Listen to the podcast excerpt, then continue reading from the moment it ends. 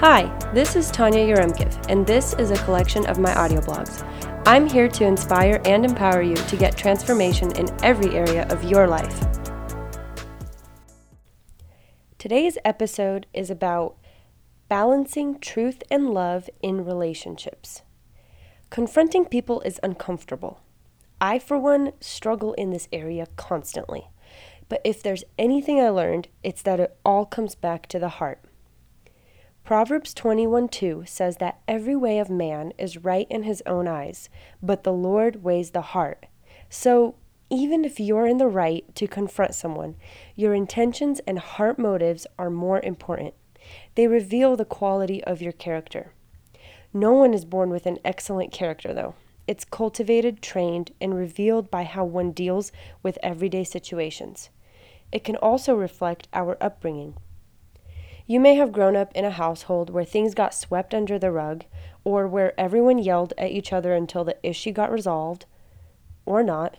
Or maybe it was a healthy environment with room for open discussion and honesty. But no matter how you were raised, you can always change and improve your communication and get better at confrontation. You can strengthen your character and grow as an individual. Your communication skills are not dependent on your past, but they are important for your future. In today's culture, confrontation is difficult to communicate and also receive, but it takes practice, especially when you want to do it from a place of truth and love. You can confront and receive confrontation in both truth and love. It can be tricky, but as I mentioned earlier, it comes back to the heart. I love this quote by Timothy Keller. Love without truth is sentimentality. It supports and affirms us, but keeps us in denial about our flaws. Truth without love is harshness. It gives us information, but in such a way that we cannot really hear it. We need both, but how do you balance the two? How do you balance truth and love when you see someone doing something wrong? How do you balance it when someone has wronged you and you got hurt? How do you balance it when there's sin involved? How do you help at all? Before we dive into balancing truth and love, I want to talk about the purpose of confrontation. Should you even have this conversation? Wikipedia and other sources describe confrontation as an element of conflict wherein parties confront one another, directly engaging one another in the course of a dispute between them. This helps us understand that confrontation immediately involves two people. Yet, most people who want to confront don't realize that the other person doesn't know they're about to be confronted. If you need or want to confront someone, understand that they probably don't even know it. While you're ruminating, overthinking, and coming up with what to say, the other person has their mind on other things. This is helpful to know because it gets you out of your head a little. It helps you see the situation from a bird's eye view and the purpose of the conversation at all. If you need to confront, consider the purpose or your desired outcome.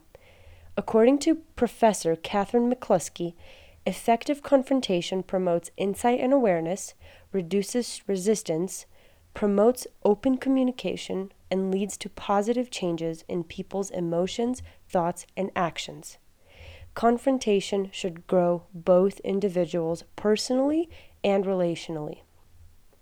In the next few minutes, I'll talk about how to balance truth and love in confrontational conversations. The next few points will help you understand how it all comes back to the heart. Depends on your relationship and the situation you're in. Number one, it depends on your relationship to start with. It depends on your relationship. How close are you to the person? How comfortable are you in having open and honest conversations? This will determine if you even need to worry about balancing truth and love.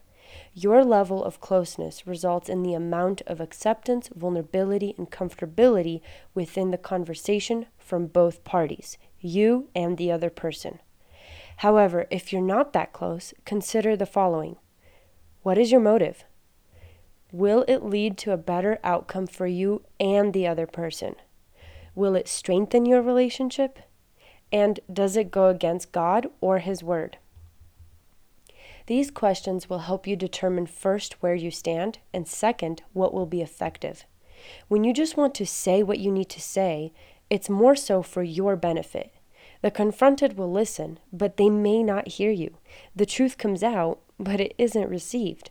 On the same scale, dismissing and okaying something that should be addressed is like watching another person drink dirty water. It might be fine now, but later they could get sick. Truth and love back each other up. And in all relationships, one won't come without the other if you understand the answers to the questions I asked earlier. Number two, it depends on your motive.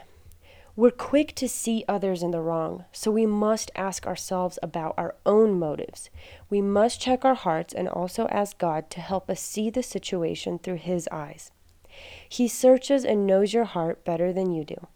If you're still bouncing back and forth about confronting, ask God to reveal any hidden motives and selfish agendas.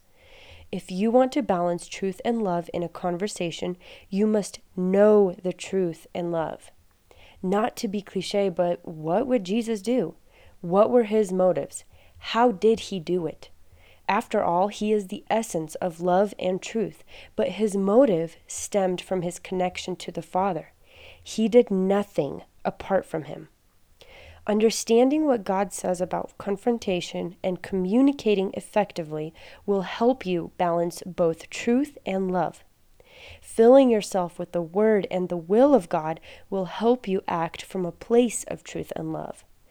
It will help keep the other person in mind. It increases your compassion, empathy, and kindness towards others. And it takes the pressure off of you because you no longer do it alone and in your own strength, but with and in and through God. When truth and love is revealed to you, it's easier to pass it on to another. So ask God to reveal it to you and to fill you with it. Last, it depends on the situation. The balance of truth and love in confrontations is case by case. It will vary in all of your relationships, but if you understand these fundamental principles, it will be easier for you to move forward, grow in emotional intelligence, increase confidence, and ultimately strengthen your relationships. That's the goal. But sometimes the situation proves to be a lot more tricky, leaving us more afraid of the outcome than the actual confrontation. Therefore, it often becomes seldom and avoided. No matter what kind of situation it is, you can't control how a person will respond to or receive your confrontation, but you can control your attitude and approach towards the situation. You can be bigger than the situation by aligning yourself to the heart of God and keeping your character in check. 2 Timothy 1 7 says that God gave you a spirit of power, love, and a sound mind, not fear. So when you are fearful of the outcome, ask God to make you more aware of this truth and go back to those questions. Number one, what is your motive?